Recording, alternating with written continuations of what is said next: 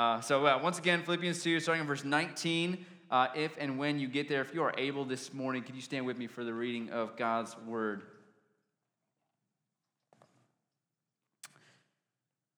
Hear the word of the Lord. I hope in the Lord Jesus to send Timothy to you soon, so that I may be cheered by news of you. For I have no one like him who will be genuinely concerned for your welfare. For they all seek their own interests, not those of Jesus Christ. But you know Timothy's proven worth, how, as a son with a father, he has served with me in the gospel. I hope, therefore, to send him just as soon as I see how it will go with me and I trust in the Lord that shortly I myself will come also.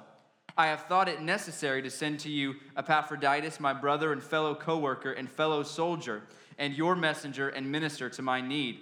For he has been longing for you all and has been distressed because he heard you heard that he was ill. Indeed, he was ill, near to death, but God had mercy on him, and not only on him, but on me also, lest I should have sorrow upon sorrow. I am the more eager to send him, therefore, that you may rejoice at seeing him again, and that I may be less anxious. So receive him in the Lord with all joy and honor such men, for he nearly died for the work of Christ, risking his life to complete what was lacking in your service to me. This is God's word. You may be seated.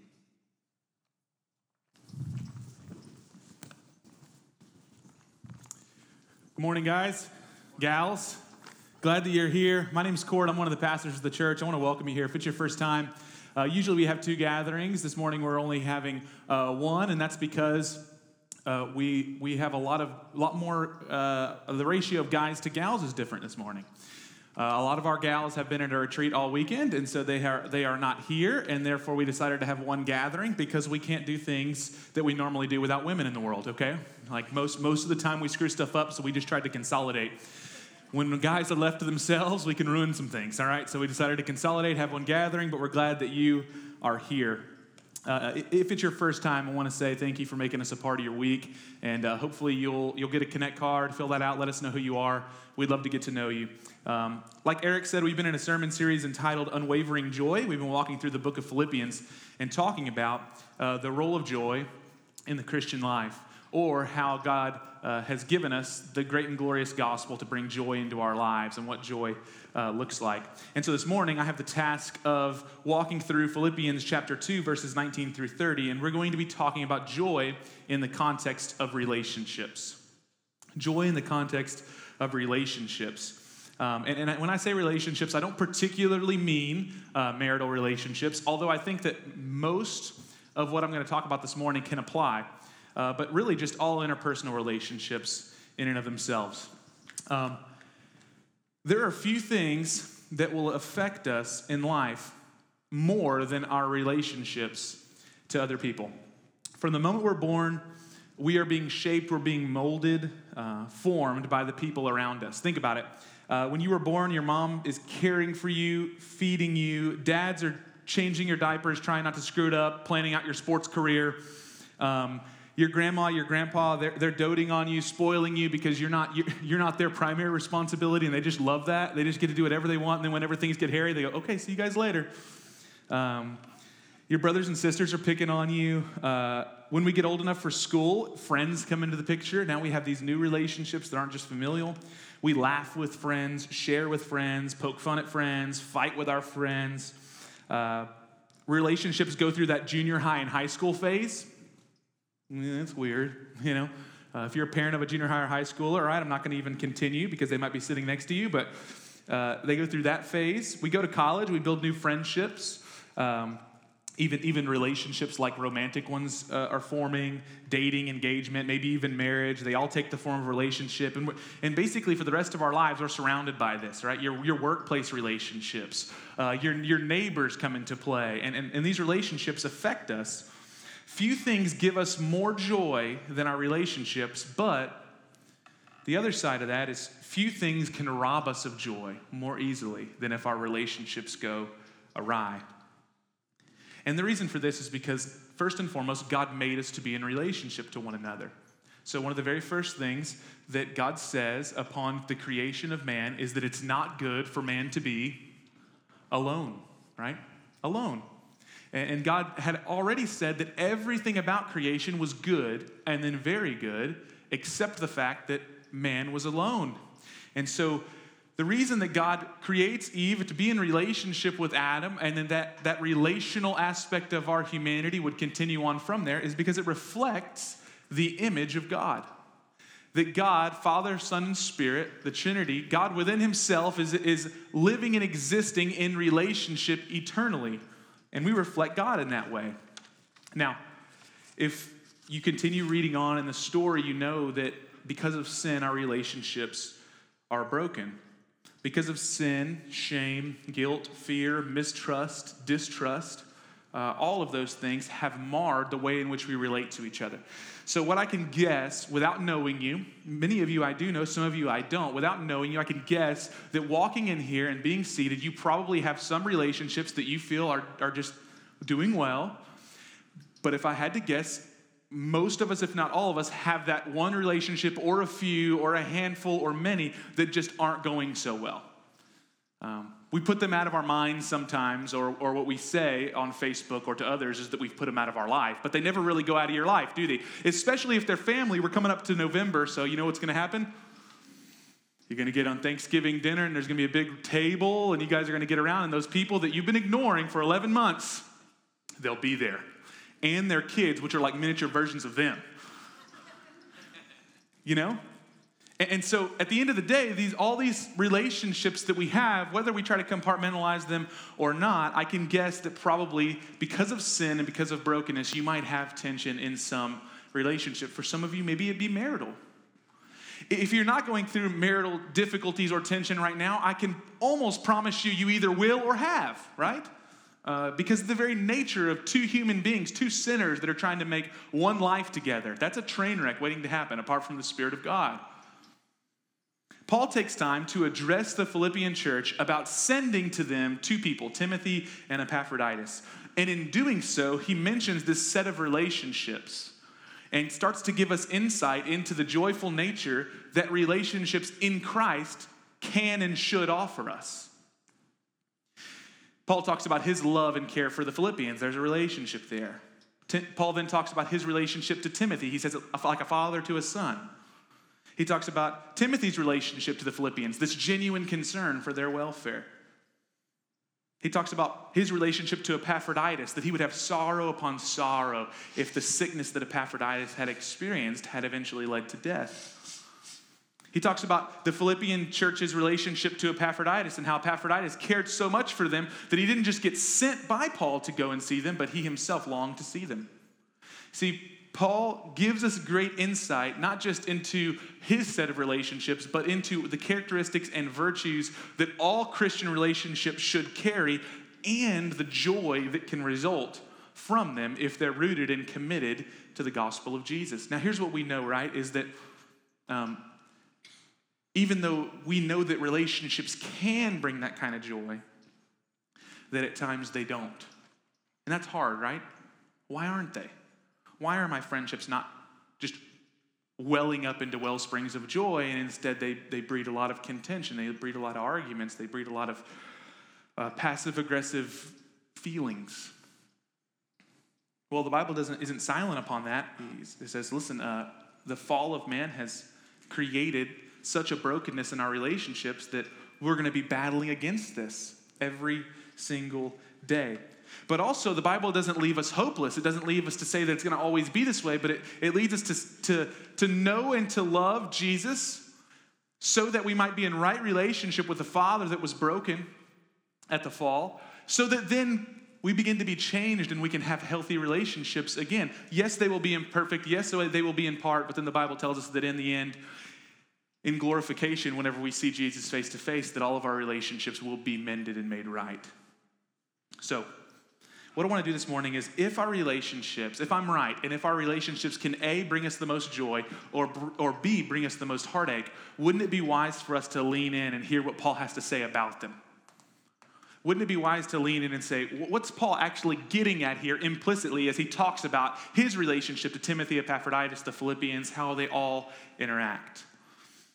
And maybe most importantly, I'd like to pray for us, and I want to pray that the Holy Spirit will begin to maybe uncover some of those relationships that are in your life that maybe you're trying to compartmentalize and God's trying to bring you to bring healing there. Maybe it's, it's even in your marriage and if you recognized in your own marital relationship there's this distance that's beginning to grow and maybe you become glorified roommates.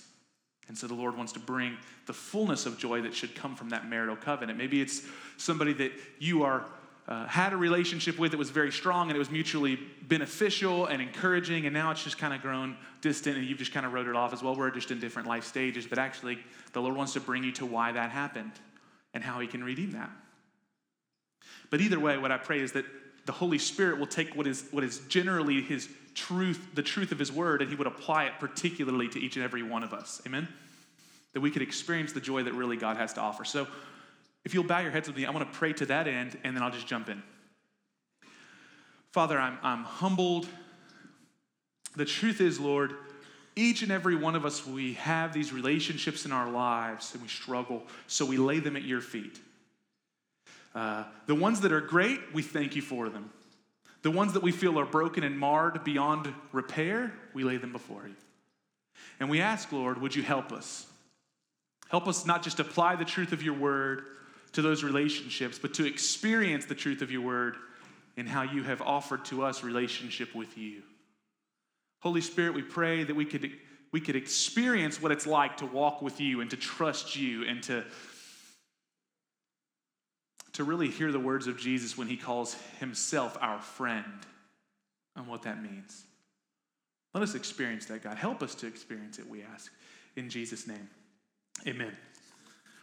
Okay, let's start in Philippians chapter number two. Uh, and I'll just kind of kick it off with verse 18. Actually, verse 19. I hope in the Lord Jesus to send Timothy to you soon, so that I too may be cheered by news of you. For I have no one like him who will be genuinely concerned for your welfare. For they all seek their own interests, not those of Jesus Christ. Point number one is that healthy relationships are selfless and caring relationships. Healthy relationships are selfless and caring relationships. That's what Paul starts with.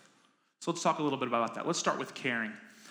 Paul says this about Timothy. First, he says, I, I really want to hear news from what's going on. Now, Paul's in prison, right? But he's longing to hear about the Philippians. This is not new stuff. Paul's been saying this the whole book. He loves this, this group of people. He loves them so much that he's writing them a letter as he's going through one of the hardest times of his life. So we don't need to belabor the point. But he goes on to say, and then there's Timothy. And Timothy really loves you. And Timothy, quote, has, there's no one like him that has a genuine concern for your welfare. That's what care looks like. Now, Paul has to know this about Timothy for a reason. I think it's important to note that of all the things that Paul does in this letter, he gives us a great example of a particular Christian virtue, which is this that we should be speaking well of each other consistently. You ever notice that from Paul? That even when Paul has to rebuke someone, he does it quickly, he does it swiftly, and he doesn't personalize it. But, but for the majority of Paul's letters, what he does is he speaks very well of the people in the church. Timothy, Epaphroditus, Silas, Titus, all these people that he'll bring up, he speaks well of them, he speaks up of them. Paul even goes on to say that he's anxious about the well being of the Philippians, and his anxiety is rooted in uh, his care and love for them. And so, what does he do? He sends Timothy. And I love that he sends Timothy, and he doesn't just send anyone, but he says, But Timothy is a guy who cares for your welfare. He's a guy, everyone else might care mostly about themselves, but not Timothy.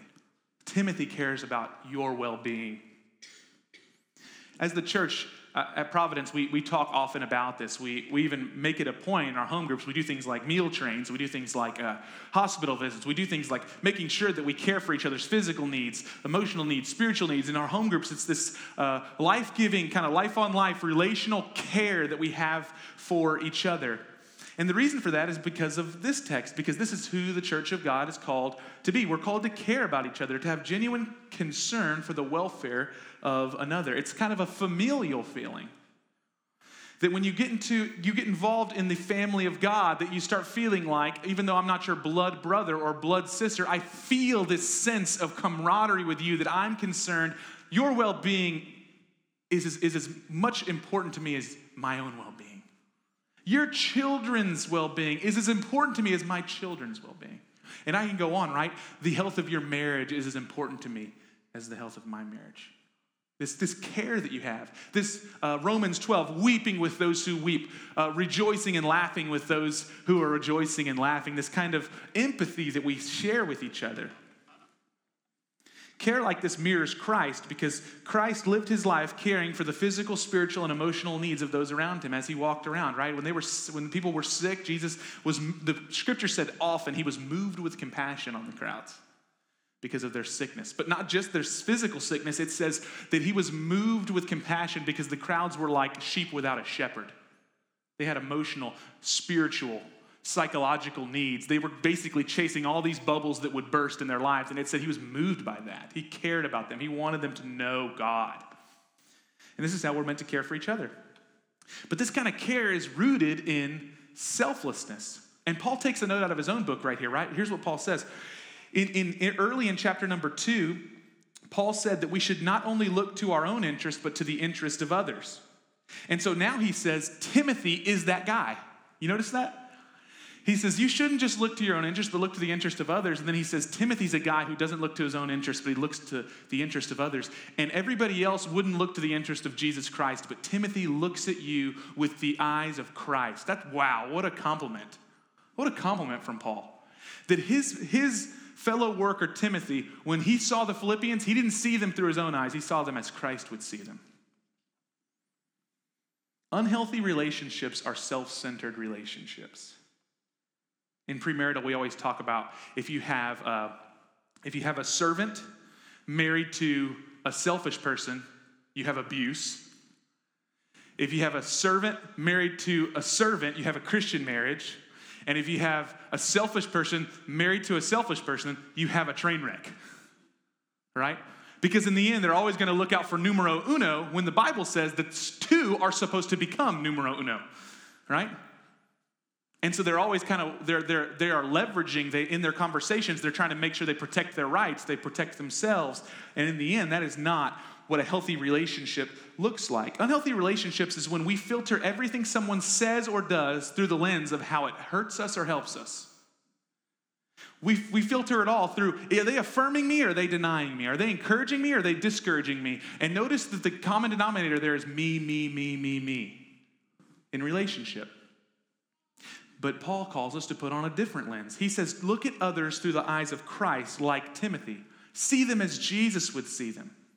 Now, you might be asking, Court, do, I don't even know exactly what that might look like. Well, let me tell you this. Um, here's a great litmus test. When I said that healthy relationships are caring relationships, and then I began to go through bullet points of what that looked like, was your immediate reaction, huh, no one cares for me like that? Did you think that? When I said, yeah, meal trains and this and that, we're like, no one did a meal train for me. I was sick last week. None of you even know that I'm pregnant, you know? Like, nobody asked. That's why. I'm not offering that information, whatever it may be. Is that how you heard that? When someone says healthy relationships are caring, you start listing off all the people uncaring, uncaring, uncaring, uncaring in my life. That's probably because most of your relationships are selfish. A selfless person when I say healthy relationships are caring, they start thinking, oh, who should I, who has God put in my life that I might be caring for more deeply? That perhaps I'm missing the mark here, and I should, I should have answered that call when it was me time. See, that's how selfless relationships work.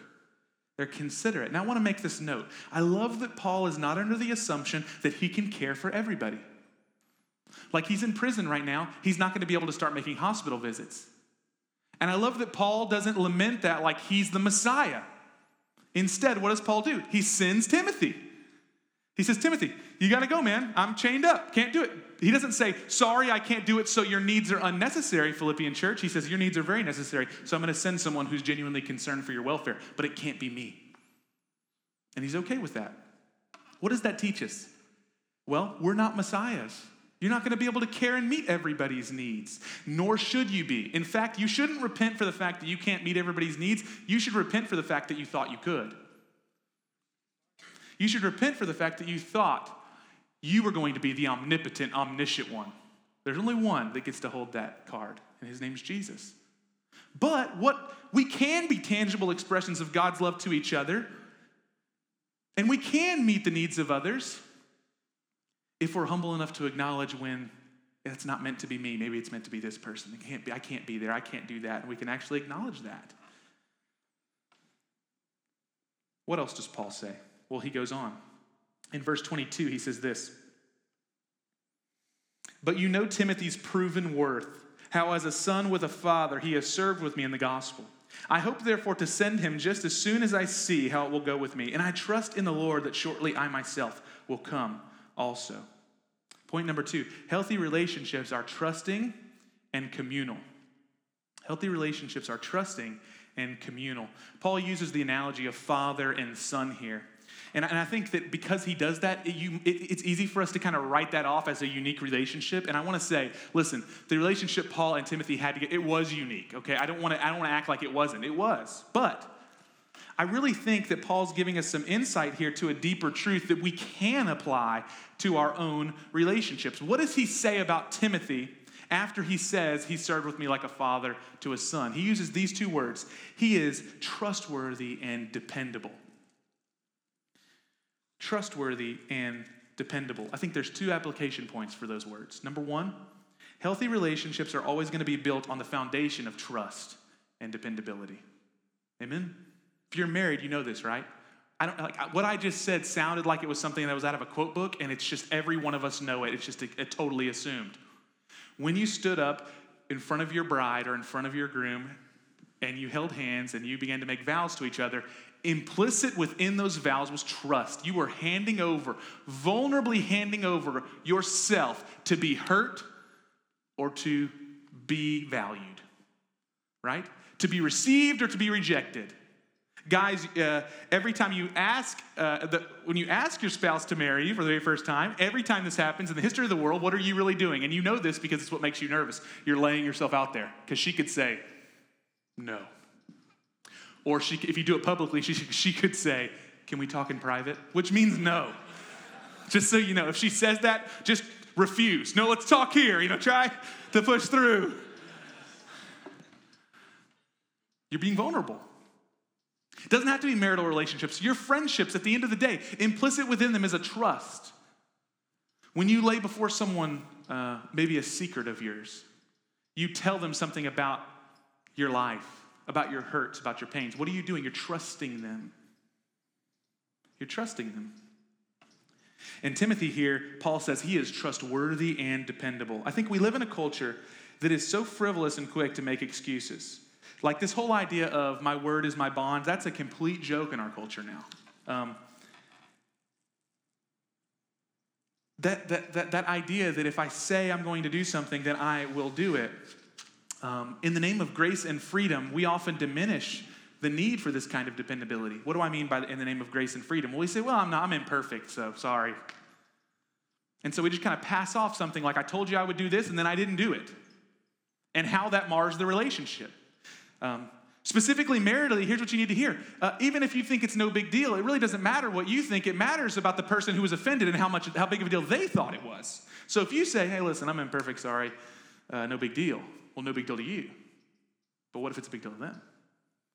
And they may even look at you and say, oh, okay, it's no big deal. But when they say that with their mouths, their heart could say a completely different thing.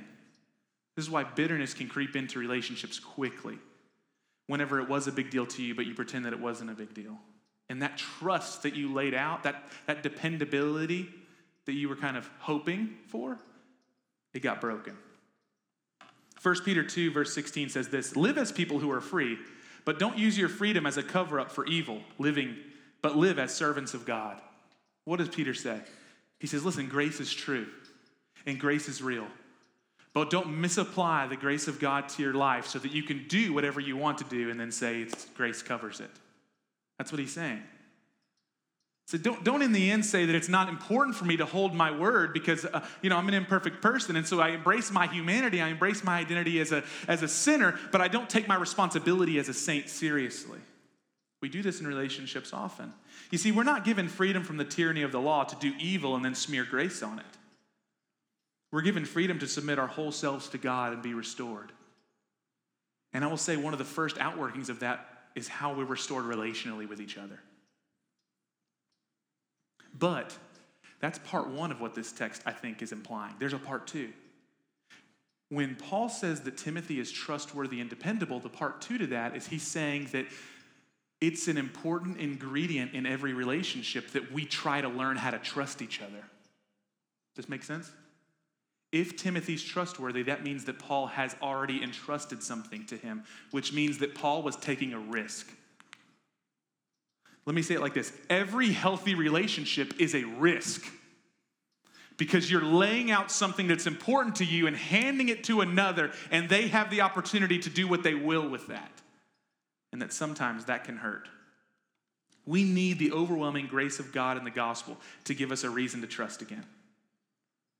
We have to learn to trust people with, and this is not to the exclusion of these things, but here's a few of them our hurts, our losses, our doubts, our fears, our joy, and even our deepest needs. If we don't learn to trust people with those things, we will always have a malformed, malnourished understanding of what it means to be a disciple of Jesus. What do I mean by that? Well, I mean, in your home group, whenever you get together and you say, What are the prayer requests? It's a perfect example. Now, here's the thing if it's a new home group, here's what I promise is going to happen 17 prayers for your grandparents, uh, three hopes for sick dogs to get well. Um, and then the last one, which is the most vulnerable of the night, just need help with my prayer life. Why is that the most common one? Well, here's why. Because if I polled the room and if I ask all of us, do you think you pray enough? Here's what I imagine you would say 99% of us would say, no, I don't pray enough. No, I don't pray enough. And then there's that one guy that's like, hmm, I actually think I'm doing pretty good. And he isn't. He's not. So if we can if we can grab onto something that is a universal issue, a universal struggle and make that our struggle, then it, it's really not vulnerability. It's whenever in your home groups you start having those moments that are actually about the depths of your heart. And, and when it starts coming from those people who, who typically they don't offer that kind of information. It's because that's an element of trust. And I will tell you, as trust gets broken early on in life, it becomes much more difficult to trust again. This is why, apart from a work of the Spirit of God, by the grace of God, applying the gospel particularly to those pieces of brokenness in our heart, it's impossible for us to walk in this. It really is. We are averse to trust. And we're averse to trust for a reason. Well, the reason is because our first parents, they mistrusted God. And so we have mistrusted each other ever since. And we've mistrusted God ever since. Mistrust runs deeper than even our relationship with God. At our core, human beings are so distrusting and skeptical that we don't even trust our own thoughts and feelings. We don't trust anything. You're mistrusting not just because of what Adam and Eve did, but because of what's happened in your life, the choices that were made for you when you were a child, the choices that were made around you that affected you, and then the choices that you made as an adult as well. And what God does is he wants to, he looks to meet us in that place of mistrust and give us a reason to trust again. What the cross is is Jesus' way of meeting us in that place of broken mistrust and saying you can trust me. Is there anything more vulnerable than the very position of the cross? Think about it. Jesus' arms spread out for us.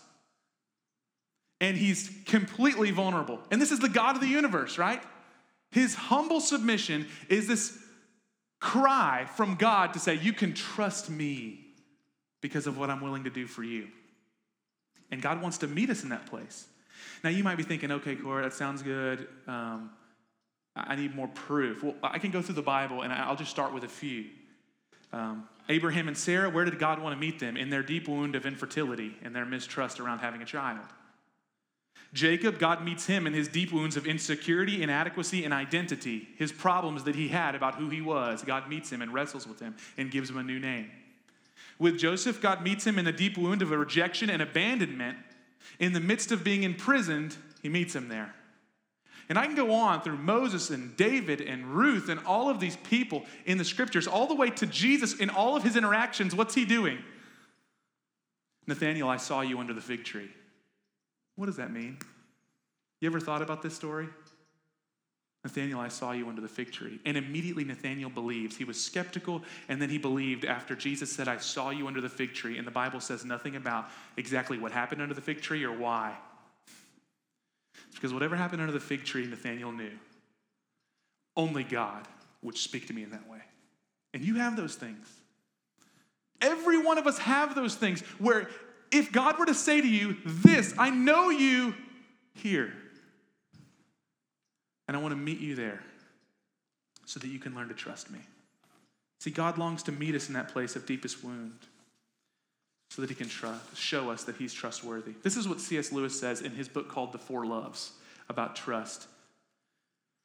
He says this there is no safe investment. To love at all is to be vulnerable.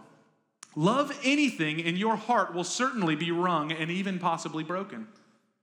If you want to make sure of keeping it intact, you must give your heart to no one, not even to an animal. I love that.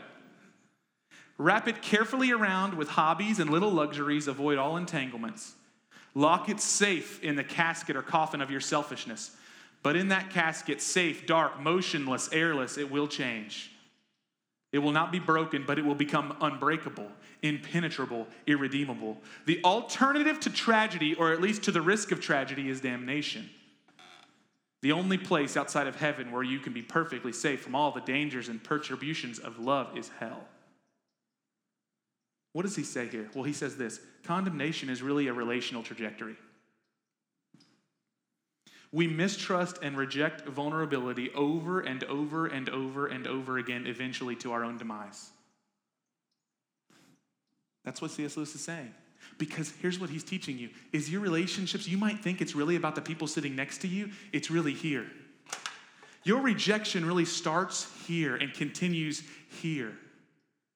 Because if you will be willing to be vulnerable and trust the Lord, then you can open up to others.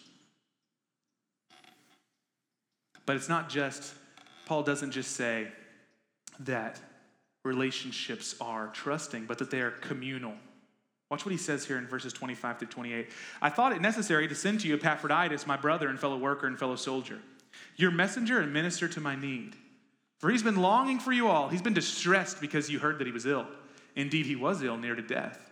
But God had mercy on him, and not only on him, but on me also, lest I should have sorrow upon sorrow. What is Paul talking about here? Listen to these interconnected, dependent relationships. I'm just going to kind of flow through them quickly for the sake of time. I wanted to send you Epaphroditus. He's my brother. Listen to these roles my brother, my fellow worker, my fellow soldier in the gospel. But he's not only that, it's not the only roles he fills. He's also your messenger. But not just that, he's the minister to my need. Why is he the minister to Paul's need, not the Philippians' need? Well, because Paul says, Epaphroditus meeting your need is him actually meeting my need because I need to be there for you. I need to help you, and I can't, so Epaphroditus is doing it. Says Epaphroditus is longing for you. He's distressed. Why? Because you heard that he was sick. And he's he's internally struggling because he doesn't want you to be internally struggling. Paul says, I love Epaphroditus. I love him so much that it would be sorrow upon sorrow. Why does he say that? Sorrow upon sorrow. Sorrow because I would mourn his death, and sorrow because I know you would mourn his death. We would, I would lose a brother, you would lose a messenger and a friend. He says, So I'm going to be sending him to you. It's going to give you great joy. See, the best relationships are relationships that simultaneously express their dependence on one another without proclaiming ownership over one another. What do I mean by that? You acknowledging that you actually do need people is essential to a healthy relationship versus saying, I don't really need you. What you're really saying is, I don't really trust you, right? So when you're actually able to say, I do need, I do depend upon your gifts, your care, your personality, what you offer, then you can actually experience what they have to give and they can reciprocate. But wait, but we're not talking about codependency where you say, I need you and no one else can have you. You know what I'm talking about? Paul says, I love Epaphroditus. I need my brother. He meets my needs, but he doesn't say, and you can't have him. He's all mine. He says, I'm sending him to you because you need him too. And he needs to be cheered by you. And we need each other because we're the body of Christ, and this is how it works. Now, I have a star beside this because I need to say this. Uh, there's, this is one particular point that doesn't apply uh, apples to apples with marriage. you can imagine why. There, we're not talking about sharing in that relationship, are we? Maybe in some ways, like my wife has gifts and she blesses the body of Christ, and therefore I want to uh, encourage her to be able to use those gifts. But there's a uniqueness to our relationships that's just for me and her, and that's right.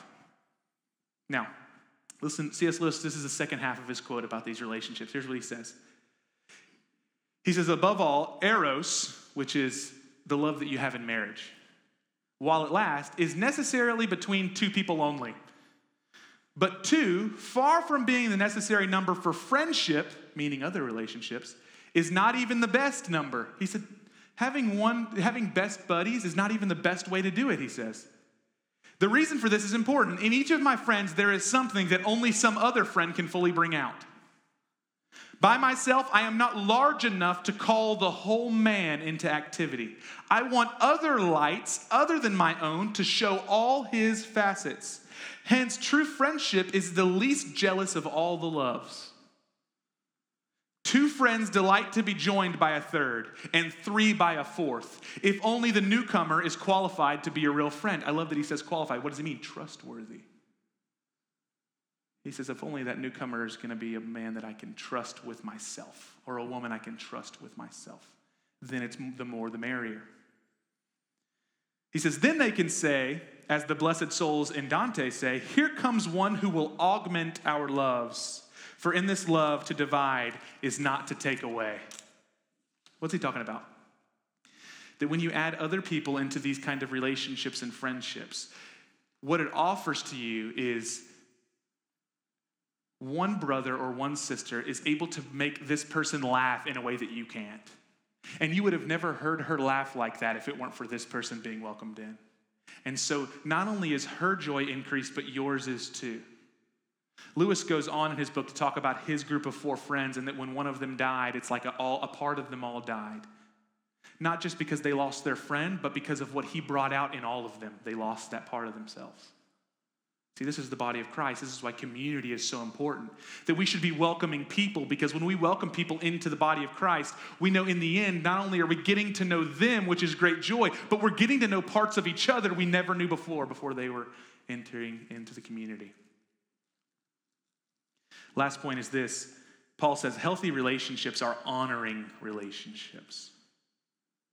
So he says in verse 28 I'm the more eager to send him, therefore, so that you can rejoice at seeing him again and that I may be less anxious. So receive him in the Lord with all joy and honor such men. For he nearly died for the work of Christ, risking his life to complete that which was lacking in your service to me. Paul says, I want you to honor Epaphroditus. Now, I love that Paul says that, but he's already modeled for us what it looks like to honor people, hasn't he? He's been doing it this whole time. He says, Timothy's a great man, trustworthy and dependable. No one will be concerned like Timothy is. Epaphroditus is a man willing to die for you. What a great man that he is. And then he says, Now I want you to honor him when he comes. Epaphroditus almost died for these people. Relationships that look healthy, they look out for opportunities to honor the other party. And I want to say, particularly honor the other party in ways that we look like and mirror Jesus. See, it's an important thing that we don't honor each other only in relation to who we are, but who we are in Christ. Because who we are in Christ is the best part of us. It's who we were meant to be. It's our true wholeness. So if we only honor one another in, in a myriad of other ways without saying this is how you reflect Jesus, we're only really honoring those things that are subsequent and less than the whole self.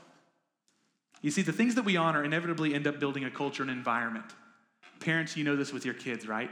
The things that you affirm are the things that end up becoming the culture of your home. And here's the, the hard part with that is sometimes we're really good at affirming, and then sometimes we affirm and we don't know we're doing it. It's like whenever our child does something that's simultaneously like sinister and funny, and we can't help but laugh. You ever had that moment, or is it just me? Okay, I'll move on. That's hard, isn't it? It's like they say something that they shouldn't say, and you're like, I love it, but I shouldn't love it, you know, and you you laugh. It's affirming. And so for them, it's like, ooh, this affirmation comes. So now you're starting to build that culture of who they are. This happens in the church as well, guys. What we affirm in each other, or oh, what's even harder, what we don't affirm in each other. When we see, if, if jealousy creeps in, we see someone being formed in the image and likeness of Jesus, and we purposefully withhold honoring them because we're jealous. And therefore, they can't flourish, neither do we. It's tough. In order to engage in honoring, you have to humble yourself. You have to care about others. You have to trust others.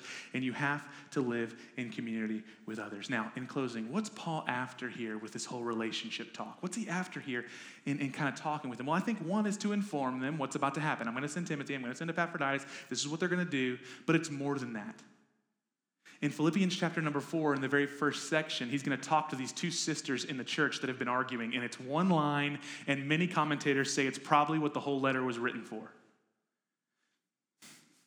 In chapter four, he just tells them uh, Euodia and Syntyche, I think is her name, they need to agree in the Lord. That's all he says. Whoever these two women are, he, he's heard their arguing. And a lot of people say he wrote this letter to say, figure it out.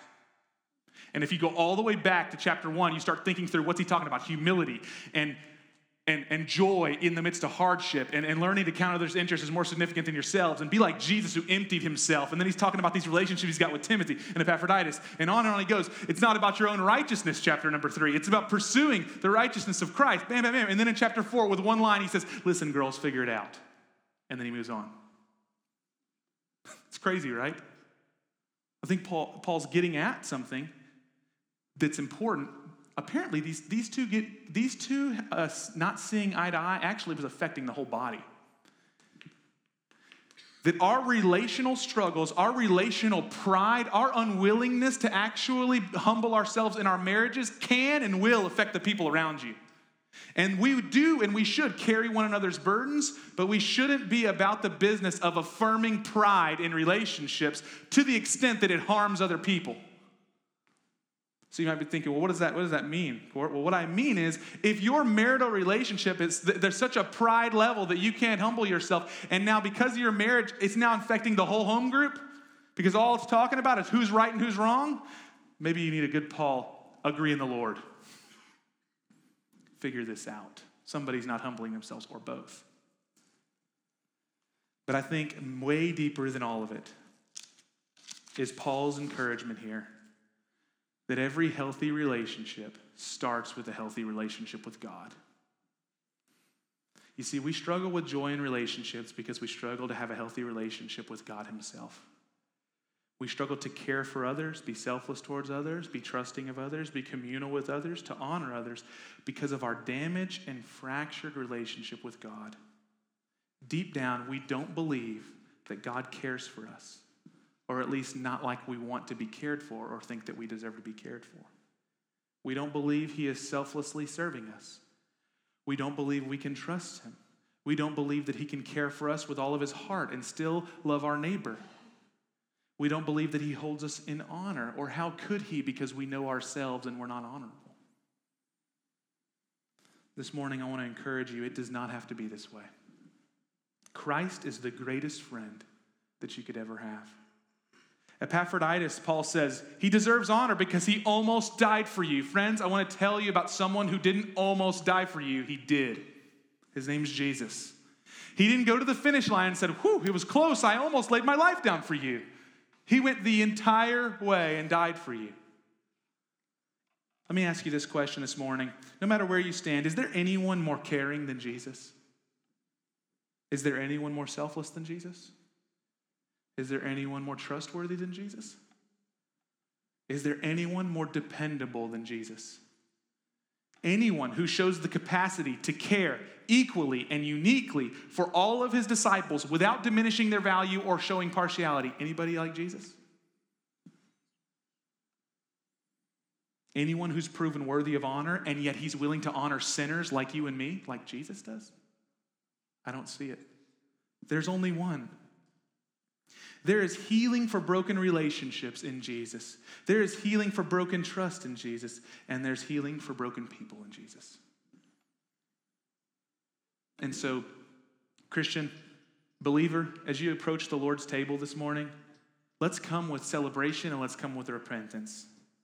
Let's celebrate the Lord Jesus that He has made a way for a right relationship with God the Father, and that we can come boldly. We don't have to be afraid of that. We don't have to be we don't have to be fearful. We don't have to wonder about God's disposition towards us because we already know He loves us because of the cross. Let's celebrate that. But also, as we take the bread and we take the wine, let's repent. Let's repent of our mistrust that has hindered us, not ambig- ambig- like with ambiguity. I'm talking about the mistrust that hindered you this week. Your mistrust with God. Let's repent of it. Say, God, you've given me no reason to mistrust you, and I did. And I do. Help me. If you're not a believer in the room, rather than taking the bread and the wine this morning, here's what I want to ask you. Would you consider, would consider the friendship of Jesus this morning? It's extended to you today. He is a worthy Savior and a Savior that's willing to call Himself your friend and the best friend that you can have. We'll have a prayer of belief on the screen behind me. If you've never trusted in Jesus, not just as a Savior, but as a friend, this is a guide for you. In no way do we think this prayer saves you. Jesus saves. Amen?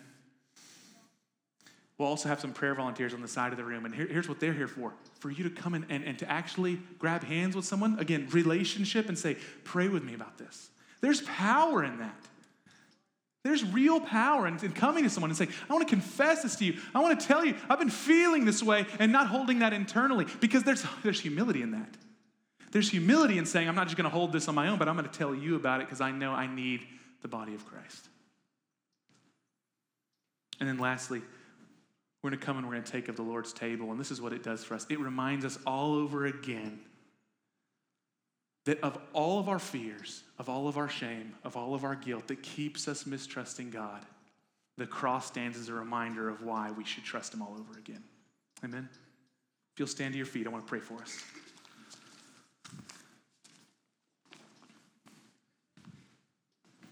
Father, thank you that right now as I pray, your word says I get to come boldly and not cowering down. Thank you that you sent your son Jesus to do what I could never do for myself and what we could never do for ourselves, so that now we can even consider ourselves to be sons and daughters. Jesus, thank you that you're so humble you call us friends. And Lord, we ask for your forgiveness that we are we struggle to be good friends to you. And so we ask for your forgiveness and we ask you teach us what it's like to be in relationship. Holy Spirit, I, I ask now, I pray particularly for broken marriages in this room. Would you heal? For tense marriages, maybe they're not broken, but they're tense. Would you heal? Would you bring humility to spouses this morning that they wouldn't walk out of this room without looking at each other and saying, I am sorry, forgive me. I have been prideful, forgive me. I have been selfish, forgive me. I have been uncaring, forgive me. Lord, for friendships in this room, relationships in this room, where they look at each other and say, I struggle to trust you, and I'm sorry. I struggle to trust people. And then, Lord, for the relationships that aren't even in this room, but, but there's people in our minds, there's names in our minds. Lord, I ask for the humility to lay those people's names at your feet and say, Forgive us, Lord, and t- tell us what the next step is. We we will obey. And finally, Lord, as we partake of your table, we do so with great joy and with great trembling. What an awesome God you are. That the gospel is true and that nothing can stand against it. We love you, Lord, and we sing to you now in Jesus' name. Amen. You may come and take.